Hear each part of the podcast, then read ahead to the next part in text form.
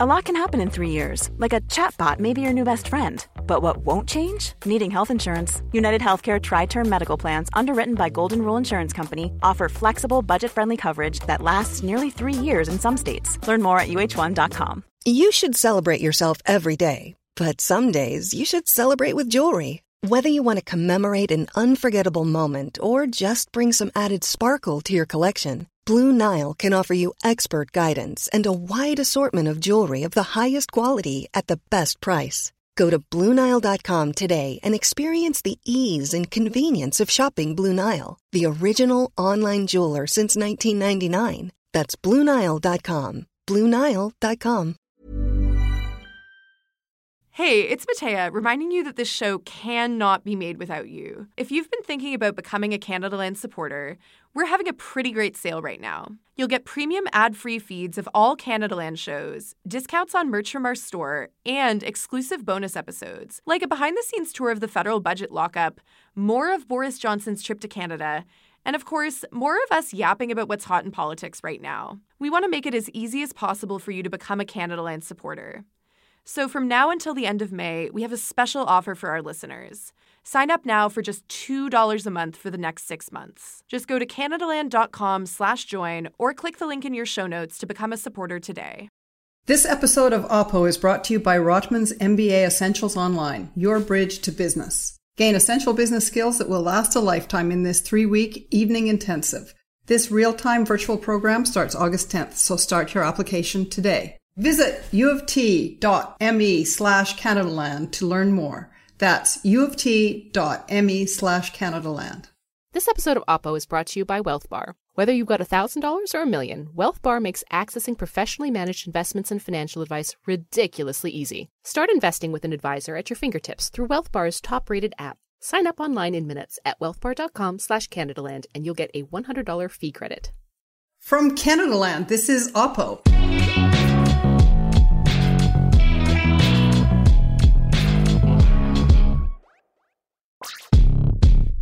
I'm Jen Gerson in Calgary. And I'm Sandy Garasino in Vancouver. How are things going over there in Vancouver, Sandy Garasino? I'm looking out the window. It is sunny, so that is good. It's July and it's not raining in Vancouver, so it is a good day. And it's raining all the time here in Calgary. And let me tell you, my potatoes are monstrous. They are going to feed me through a hard winter. I'm really looking forward to it. Jen Gerson's food security notes, everybody. There you go.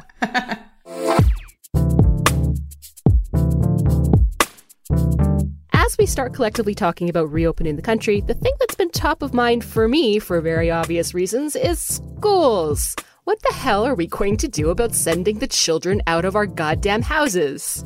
Well, I think women across the country would just be happy to send the children out of their houses under any circumstances and just let them forage. Women across the country, hear my call. I am the beacon and avatar of your anger and frustration, because today we're going to have Dr. Sylvia Fuller to join us on the show to chat about what the hell all of this is doing to women and women's unemployment.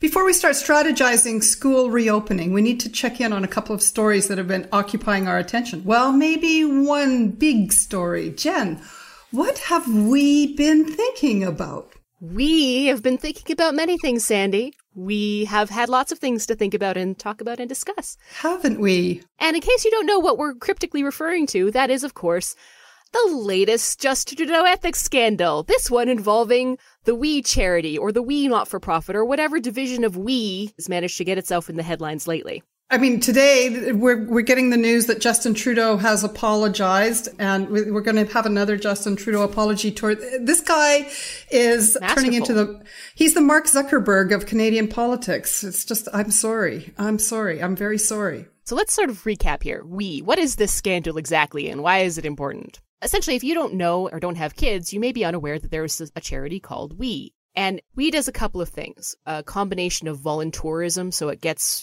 well-intentioned, high-minded high schoolers to go to places like Kenya to build schools and burnish their resumes. But it also holds, in-school events like WE Days, which are giant sort of moderately creepy but well-intentioned conventions in which, you know, kids from around the country will go to a giant concert hall and they'll hear speakers and get all jazzed up and revved up and inspired to go, you know, help the developing world. Also, I mean, they do fundraisers in schools and outside of schools. So, I mean, it's very much a well-known charity, particularly for young people. And it's Craig and Mark Kielberger. That's them. Craig and Mark Kielberger, who started this thing when they were kids. And now it's really infiltrated a lot of Canadian schools. If you are a young person, I'm told, you know, you really can't escape WE or any of its franchises.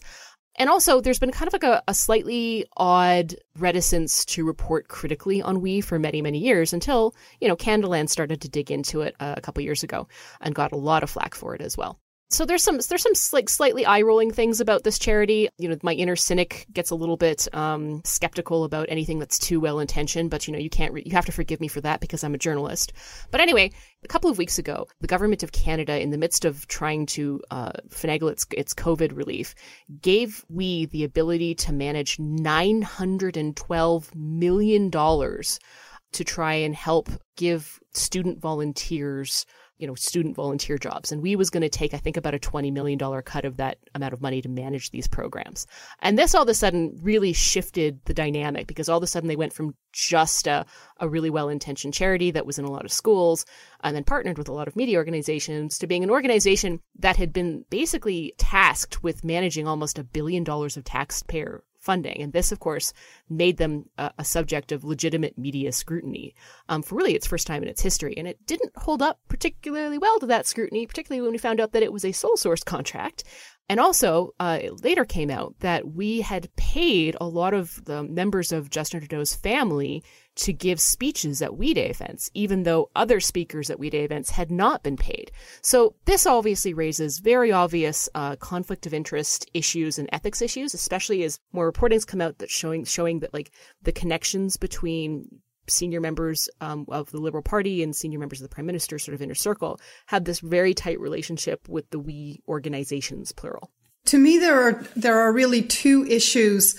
The one being the conflict of interest, and both Justin Trudeau through in particular his mother, but also his brother, and to a very small degree, I believe Sophie was involved in accepting fees. But I think that the family has been engaged with the charity. There's the perception of conflict, and also Bill Morneau, the Minister of Finance, who has family relationships with the charity. All of these should have rung alarm bells from my perspective. Having been involved in the charitable sector, knowing the charitable sector, I would say very well, and governance practices, I'm actually very concerned by the level of governance that this organization exhibits. WE Charity has been rated by Charity Intelligence Canada as having only a fair rating in terms of impact in terms of its program delivery. And that's the second lowest on, there's high, good, average, fair, and low.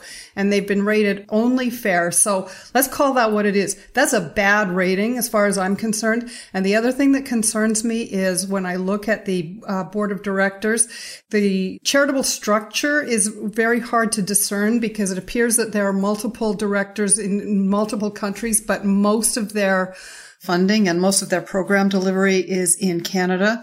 They have committed $32.6 million in the last fiscal year on Canadian programs, including in-kind donations and volunteer time. And now they're meant to deliver almost $1 billion in government funding. That got canceled. That's been canceled. But what I'm saying is the due diligence here is not there. The board governance, the oversight, there are no Canadian lawyers, no Canadian chartered accountants. The board members are not, in my opinion, the Canadian board members are not sufficiently arm's length in order to be able to exercise true oversight of this organization. This should have raised flags. And the thing that concerns me, I guess, about the Prime Minister's involvement here and the fact that he didn't recuse, nor did Bill Morneau recuse themselves. Everything about how this contract was made is concerning. Now, I don't actually think that the Prime Minister, and I think this is why a lot of voters and a lot of Canadians might be prepared to look the other way. This is a little bit like the Aga Khan thing, where I think a lot of people might think, well, there isn't, nefarious intent. But I think we're long past, we're into a second government for the Trudeau government. And I think we're really past the days where we're just going to give passes to this kind of thing. I'm very concerned about the governance side of this organization. To me, this is just like a very typical Justin Trudeau scandal. Like this has got all the hallmarks of the previous scandals, up to and including the sort of celebrity elbow rubbing, the image burnishing connections, the just being fast and loose around the rules of conflict of interest and where your interests begin and the government's interest end sort of thing.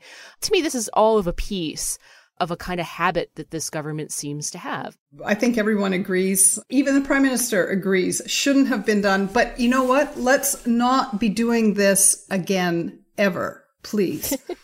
But of course they're going to do this again, because nobody ever actually punishes them in a meaningful way. So they just keep on, every time that they get into one of these scandals, they kind of scrape their way out of it. The voters more or less forgive them, and then we move on, right? And then they do the next thing, and the next thing is just slightly worse. So I don't know. I don't have a lot of optimism that this will be the last ethics scandal we see from Justin Trudeau at this point, to be blunt. This episode of OPPO is brought to you by Rotman's MBA Essentials Online, your bridge to business. There's no better time than now to brush up on your resume and learn new skills that can help you get a promotion, advance your career, or become a more valuable member of the team. Develop your business acumen, learn how to work collaboratively across departments and divisions, and network with a cohort of early emerging leaders like yourself with Rotman's MBA Essentials Online, your bridge to business. University of Toronto's Rotman School of Management has designed a real-time virtual program to respect both the current challenges of working from home while maintaining and building connections with a class of your peers across different industries and organizations. Gain new skills, deep insights, and a powerful network over 9 virtual sessions with expert faculty who've worked with Fortune 500 companies. Just visit uoft.me/Canadaland. Once again, visit uoft.me/Canadaland to learn more. This episode of OPPO is brought to you by Wealth Bar. Whether you've got $1,000 or $1 million, Wealth Bar makes accessing professionally managed investments and financial advice ridiculously easy.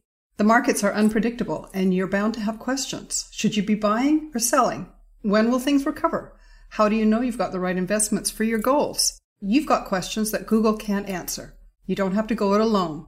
With Wealth Bar, you get a professional on your side. When you sign up with Wealth Bar, they'll pair you with a professionally managed portfolio that's tailored to your financial goals. And when you have questions, their financial advisors are available through the app or by phone to help you make informed decisions, so you don't have to guess when it comes to your future. Start investing with an advisor at your fingertips through WealthBar's top-rated app. Sign up online in minutes at wealthbar.com/Canadaland, and you'll get a $100 fee credit. So today we're going to be talking about a really important topic that has everybody on Twitter all abuzz, especially women with children, and yet for some reason, nobody outside of the Twitter sphere or the social media sphere seems to be taking it all that seriously. And that is, what the hell are we going to do about sending the kids back to school in the midst of COVID in September? Because let me tell you, those women who have not already had to quit their jobs are very rapidly hitting their crazy points. So just to go over very quickly, in Ontario, kids may only be going back to school for 2 days a week. That's a possibility that they're seriously considering. That would leave kids at home to learn online and their moms or dads stuck at home with them. In Quebec, it looks like schools will reopen, but kids will be segregated into tiny little bubbles to limit contagion. But we'll see how that goes, because we know the outbreak's been most intense in Quebec of all the provinces. In British Columbia, elementary classes are going to be limited to about 50% capacity. Alberta's still working on its plan. And in Manitoba, Saskatchewan, and the Atlantic, where infections have remained low, it looks like kids will largely be back to school in September. But very strict and new sanitation measures are definitely going to be in place. Today, to talk about this, we're joined by Dr. Sylvia Fuller, who's a professor of sociology at the University of British Columbia. Dr. Fuller recently co-authored a study in Canadian Public Policy, along with Dr. Yue Qian, entitled COVID-19 and the Gender Employment Gap Among Parents of Young Children. Oh boy, that's going to be interesting. Dr. Fuller, thanks so much for joining us on OPPO. And I just want to start by asking you, when you hear about what provinces are going to be doing, especially come September, what are the first concerns that come to your mind? My concern is, what are we going to be doing with the kids on days when they're not in school, right? So it seems like so far the planning has been just around the school piece, and there hasn't been the recognition that schools are also childcare. Mm-hmm. And if kids aren't in school full time, somebody's got to be watching them, those kids who are elementary school age, too young to be left on their own. And we know from our recent research that we just published in CPP that disproportionately mothers' employment was really taking a hit in those early months of the pandemic as jobs went away, but also as school and daycare and childcare went away. So we saw this really big growth in the employment gap between mothers and fathers in those first months. So what we did was we looked at from the end of February, so really before the pandemic had hit, to the end of May. And that was when things were just starting to open back up again in the economy, but still no, typically the schools were not open and the daycares weren't really open yet. And we saw this real among parents who had largely been employed before the pandemic hit, we saw this widening gap. So for those with school age kids, it widened by 7 percentage points between mothers and fathers. So what happens in practice when you don't have full-time school or school at all, in this case, when you don't have childcare available, is that it's mothers more than fathers who are picking up the slack. So what's going to happen to mothers' employment if, as the pandemic stretches on for a longer period of time, and as you say, parents start to reach their breaking point, if that care isn't available? So I'm really concerned when I see talk about the schools in isolation from any talk about providing any other kind of care arrangements for parents, because that's going to be a recipe for disaster, both for those, families who are going to be tearing their hair out trying to manage it, and also for the economy as a whole. If you don't have mothers' employment bouncing back, that is devastating to the economic recovery. I have to step in here because, I'm, a woman in her 30s and I've got 2 young kids. So I'm right in the smack dab of the hell right now. Yeah. And I got to be honest with you, I'm so angry about all of this. I'm so intensely, viscerally angry because I see nothing but these provinces putting all this attention on, how do we safely reopen restaurants and fucking bars? And yet, from what I can see is they're treating me and my cohort like we are a totally expendable, lost generation. I can't even wrap my head around just how bad things are going to be, especially if things don't reopen in September. Because over Twitter, I was talking to Lauren Dobson Hughes, and she was suggesting that, if schools don't reopen in September, we could be returning to something that looks like the 1930s in terms of gendered employment dynamics. And I actually think she's probably right because, as your paper very credibly points out, the first women to get hit hardest from this pandemic were poor women, less educated women, women working in the service sector. They got hit hard and fast. But what I think is going to start to happen here as this wears on and on and on is that women who are sort of in my cohort, women who have more education, who have the luxury of being able to work from home, we're hitting our limit. And if you tell us that schools aren't reopening in September, you're going to see us start to exit the workforce en masse. And the long-term implications and the concerns that I have with that is that we are then communicating to all of our employers that female workers are expendable. And when shit hits the fan, women can essentially be just shut off back home. We're not actually that important to the economy. And that's what I'm hearing from my governments at every level. Yeah. And it's just patently untrue, right? Mothers have a very high rate of labor force participation in Canada and really across the industrialized world these days, although Canada is at the high end even there. So mothers' employment is central to the economy. You can't just send mothers back to the home and not have it impact the economy as a whole, let alone all the issues for the individual, the individual women and gender inequality and all those kinds of points. And I think you make a really good point in looking ahead to what the impact will be for more educated mothers as well. We certainly saw that in the short term. And again, we're really just going, we only had data to the end of May when we did this paper. So these are the first few months of the pandemic. And it was those less educated mothers that had the biggest hit. So if you had school age kids, so we're not talking little kids, because again, the impact was biggest for the elementary school age kids, and you had a high school education or less, the gender gap among that group grew more than 10 times to 17 percentage points. That's huge. And a lot of that has to do with the kinds of jobs, right? So If you are, a woman with that level of education, you're more likely to be working in a restaurant. You're more likely to be working in retail. And those jobs went away, right? But also, even as they open up, you can't bring your kid with you, right? You can't work from home in those jobs. So you really are, caught in a very hard place. For women with more education, there's more of a possibility of, having some flexibility, maybe doing, maybe working from home for that. But you still, anybody who's had kids, especially little kids, right, knows that you can't just leave children unattended all day while you do your job uninterrupted and be able to work effectively in that way. So what we see, of course, anecdotally, I don't have the direct data on this, is people just burning the candle at both ends, right? So... Yeah. Yes, you may be able to find me a working mother who's not working and basically until midnight, 3 o'clock exactly. in the morning to get her work done. Getting up super early, working super late. So having that flexibility enables you to do it. But you're right, thinking about, is that sustainable in the longer term, right? You think you can sort of manage it for a few months, but as those months stretch out and as, you don't know when... There's no end in sight, right? There's no end in sight, right? That it starts to feel really overwhelming and be overwhelming. And the other point that you raised that I think is really important is thinking about how do employers respond to this, right? So a lot of the talk about it has been the choices that families are making or the choices that mothers are making, but employers make choices too, right?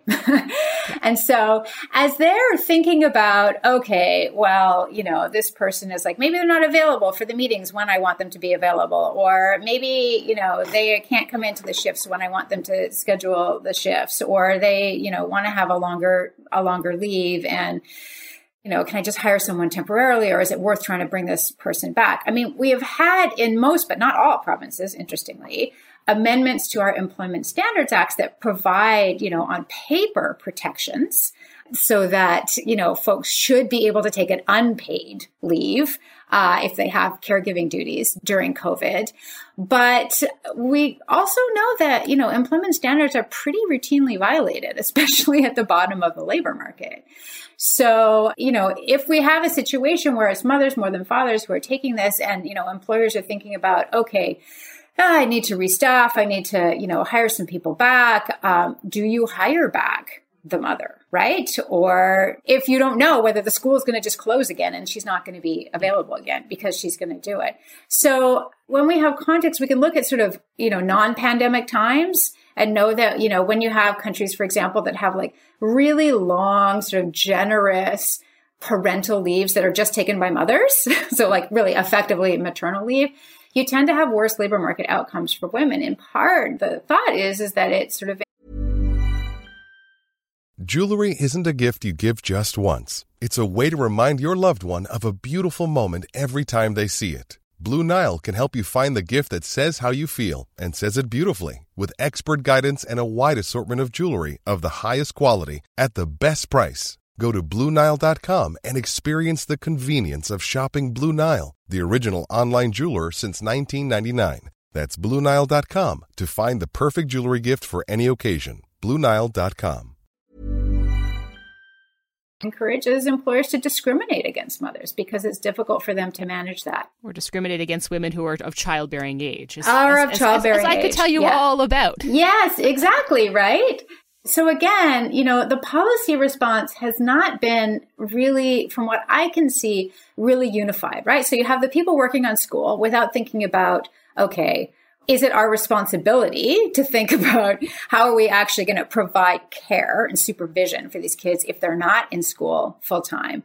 We have the sort of design of these short-term income supports through CERB without any thought about, okay, well, maybe we provide that for people who have childcare responsibilities as well, but do we have anything to sort of encourage or incentivize a more equal sharing of that, which we're starting to do with parental leave in Canada? Quebec's been doing it for a long time. Other countries have been doing it for a long time, but we're just starting to do that in Canada. And again, we know that does tend to equalize things. But there hasn't been any discussion about that with the policy discussion about how to respond. So for governments who supposedly take gender equity as a guiding principle. And I will say this isn't all governments in our country, but, it's supposed to be something that many say that they are foregrounding.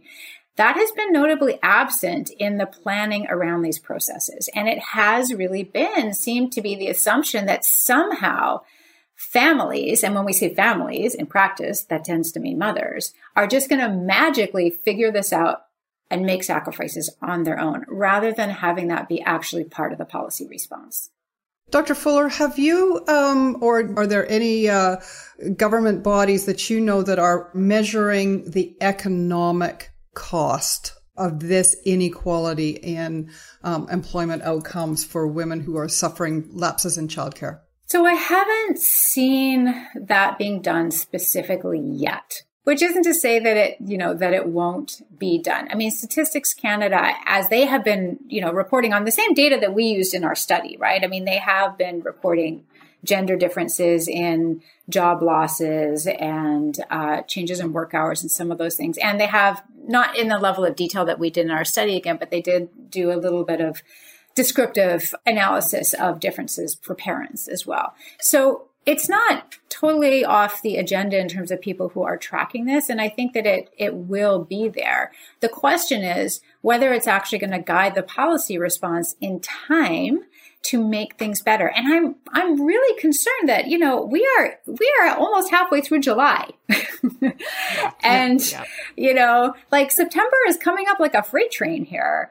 And where is the response? And why are we having, this is just a pet peeve of mine, but why are reporters asking policymakers, should parents be planning on school being part-time and finding care? Why aren't they asking them, what is the government going to do?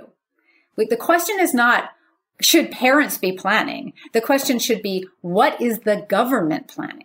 Exactly. And is it not the case? I mean, you've basically been laying out the argument very forcefully here, but women at the lower end of the economic scale that have less power, have less voice, have really, in many respects, have no voice around the table. I was speaking recently to someone who was part of an industry group that government had convened to hear from about, well, what can we be doing to assist your industry? And of course, and this person who was laudably a man made the point that everyone was looking for what kind of government assistance be given to their business, to their industry. And he was saying, childcare, yeah. Childcare will help my employees and that will help me. And we're not seeing that kind of voice. And in particular, this just drives the inequality wedge deeper and deeper for those at the lower end of the power structure. Absolutely. And inequality along all those dimensions, right?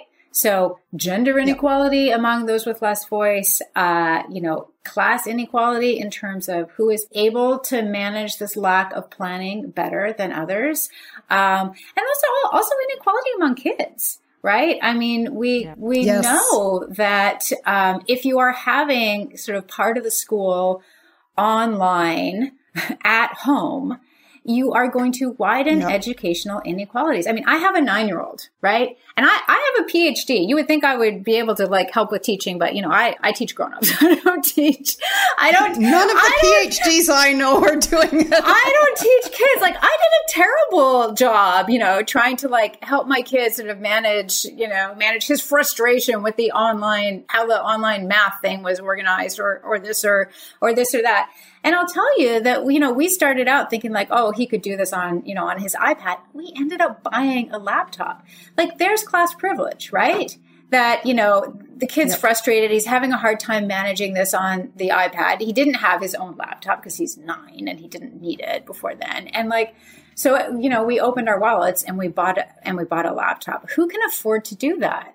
Let alone who has the time to help, And consider the language barriers that so many kids are struggling with, or they're dealing with a household where the parents are not comfortable in the English language. And now they're supposed to, in some ways, be the teachers here or offer instruction and help. All those things. I just want to step in here and make an observation because I start at the top of the show making this point, and that is these are all things that every woman in our cohort who has kids is talking about, and we're all pissed off about it and we're all freaking out about it. And yet for some reason, that sort of overwhelming concern and panic about what's coming doesn't seem to be translating in the policy field. People don't seem to be getting it. And I think that there's been a lot of very appropriate talk about sort of the inequality dimension of all this and the fact that, you know, just everything you were just saying, women from disadvantaged backgrounds are going to be hit harder by this than women of privileged backgrounds. And that's all very true. But in our attempts to make that moral rhetorical point, I don't think that we're quite getting across the fundamental scope of the problem. When I say that I think that if kids don't go back to school in September, that you are relegating an entire generation of women to a kind of lost financial generation, I mean that. But this is what I think people need to hear. It's not just a small cohort of like waitresses and their kids who are going to get hit by this. This is going to set female equality back by generations if you don't get it right and get it right now. And like the economic impacts of that are phenomenal, but the broader sociological impacts of that are beyond imagining for me right now. And I am listening to my friends and my cohorts talk about their struggles and what they're going through right now. And I'm fully admitting that my friend and cohort group is a privileged friend and cohort group. But like, I don't think that governments, I think that they're panicking so much just trying to get from day to day, just trying to focus on how to keep people alive right now, that they're not able to pull back and look at the forest for the trees. And the forest that I'm looking at looks like it is about to burn to the ground and be basically decimated into charred grassland. Like, that's what I'm looking at. I don't know how to say this in a way that people will hear it, but it's half your fucking population. It's every woman with children. Everyone. You are fucking us over en masse because you have fundamentally failed to take these broader social effects into consideration. And that's why I'm getting panicked. And that's also why I'm getting really pissed off. I think both the panic and the anger are valid responses. And they're not overblown responses to what's happening so far. So when we think about that sort of that class element, right? And again, I think it's important to think about those shorter and longer term effects. So less advantaged women, and, you know, we were really only able to look at this along the lines of, you know, education, because we don't, in that publicly available data, we don't have data on race, for example. We don't have like some of those other breakdowns that we'd really like to look at. That's where you see the biggest, immediate, most dramatic impact. But those are also jobs where they're not great jobs to start with. And so the longer term, okay, you lose your job. That's a huge financial impact. It is problematic on all kinds of levels. But the next job that you find may not be all that different from the job that you had before. When you look at the other end of the educational spectrum, women with university degrees, and if you knock those women off out of their jobs, that's where, you know, time with the employer, expertise in the area, connections that you've made, time out of the labor force, you know, lost employment, that can have longer run, larger effects for that group because those were pretty good jobs to start with that you're losing. And we know, right? We know that when you have folks who are, you know, being laid off in general, that can have sort of longer term scarring effects. So you don't necessarily get a job just as good as the one you had before when you go back into the labor force, particularly if you've had like lots of experience at the time that you get knocked off. You don't necessarily find as good of a job.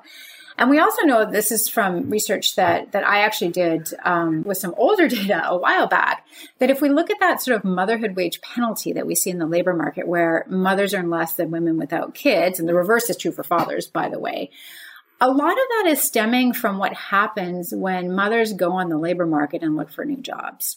And what tends to happen is that the new jobs they find are more often than not all else equal with employers who pay worse. And that's particularly when we are in contexts where discrimination is sort of easier to get away with. Right. Suggesting that mothers are facing discrimination when they go on the labor market. So you have the pandemic, right? So women losing their jobs, so that means they need to find a new employer. They're mothers, so they're, you know, already faced with these kind of, you know, concerns of employers that maybe they won't be as reliable. Maybe they'll have, you know, like issues with taking care of their kids. And so, you know, maybe we don't necessarily want to hire them for those like most high demand, responsible, well-paid jobs in the first place, right? And then you have the pandemic where the employer is thinking, like, what's going to happen with the schools? They haven't set up alternative care arrangements. We might have a second wave. And that is going to increase those incentives to discriminate even more. So it does really have the potential to have, again, those long-run impacts, not just on who is employed in the short term, right? But, you know, gender wage gaps going forward, loss of career continuity, all those kinds of things. And it is really concerning. And it's really concerning that, as you say, it does not seem to be really a priority in the planning process, right? I mean, and you have to plan this. It takes money. It takes resources. It takes a lot of creative. Yeah. I mean, you can't just manifest twice as many teachers in your labor force because your classes are going to be half as small or, you know, have twice as much school space. You need to be thinking creatively about what other space is available. How else can we draw people in to, you know, a sort of temporary care labor force to provide safe care for kids who don't have options otherwise? In what spaces can we make that available? I mean, these are all things that require planning and that require resources. And I'm not seeing either happening, or at least not happening to the level that it needs to happen to actually get it done. And Dr. Fuller, I'm wondering as well, what are we going to see not only on economic impact? And of course, there's the important moral and social obligation that we have to see to this and the sheer political issue, but also delivery of services. I mean, who is the largest employer in, look at healthcare and education, government employment, and who delivers those services? Women. A very, very, very high percentage of women. Just so much of what we saw as the pandemic broke out, we saw the crucial importance of all kinds of layers of economic activity that we didn't even, had been invisible to us before. And suddenly, you know, shelf stockers and cashiers were suddenly crucially important. Is anyone measuring the impact of trauma, economic trauma of mothers leaving the workforce or not being able to deliver those services? I think that research is going to roll out as time goes by. But we're going to keep looking at it as time goes on, and particularly when we see what happens with schools in September. I mean, it is going to be really important to track this over time and see what those outcomes are. And it's not just an academic question, right? I mean, sort of as academics, we find it interesting because we want to see, oh, and, you know, but maybe where all these different countries and all these different provinces doing it in different ways, who's mitigated those gender impacts better or worse than others, and what can we learn from it? But it's also just that, you know, we need to know what's happening, right? So that we can design more effective policy responses to try and respond to some of those inequalities that have been generated. And of course, you know, the better situation is if we can mitigate them, if we can head them off at the pass in the first place with better policy and with some pressure, right? To say, look, you know, this is a disaster. This is not okay to just, you know, treat this as just as an issue about kids and just as an issue about schools. We need to think about what are the labor force implications? What are the equity implications? How are we going to, you know, we've given the CERB because we recognize the critical importance of providing economic support in the short term, but we also need to think, and that's cost a lot of money, right? But we knew we had to do it. And we knew that it would cost us more in the long run if we didn't support people through it. And this is the same situation. It's going to cost us more. I am confident in the long run in lost economic activity, in lost, you know, income taxes from mothers, all those kinds of things. If we don't invest the time and invest the resources now to try and mitigate some of those worst impacts. We need to be balancing all of these things and thinking about what's the priority, right? So if a priority is both for kids' well-being, for women's economic inequality, for the economic recovery as a whole, that reopening schools full-time in person is really important, then we have to be working backward from that and thinking about, okay, well, what do we need to do in our planning to ensure that we, you know, keep things under control so that can happen? And have our plan B. So if we can't do that, if it's not safe because of the levels of virus circulating in the community or for whatever reason, what alternatives are we going to provide? how are we going to manage that for, you know, for the kids who are not in school in those days? I just also think that we need to bring this up for people who maybe haven't followed the data. But I mean, as we've received more data about COVID and how it spreads and what the risks and effects are, it is increasingly looking like the actual risks to children are minimal. And also that children and schools don't appear to be amplifying the spread of the disease. I mean, that was one of the big arguments for shutting down schools in the first place. There was a legitimate fear when we didn't have better information that, you know, if you kept the schools open, that they were going to serve as like catalysts for the spread of the disease. And it's looking like, albeit with limited information, that is not the case. It does seem to me that with some reasonable precautions, we can open schools safely according to the data we have. And I think that that's important to point out. It's difficult to like really make sense of all of that data. I do agree. It does seem to be that particularly for younger kids, right?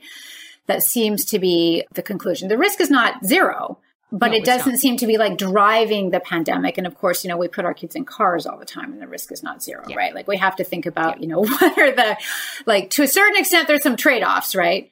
And the other thing is that a lot of it also hinges on how much virus is circulating in the community, right? Mm-hmm. So it's a different conversation in a place like Manitoba, where, you know, the rates are very low versus Arizona, where things are spiraling out of control, it seems. And that also speaks to, you know, what are we prioritizing when we're thinking about how we're reopening the economy, you know?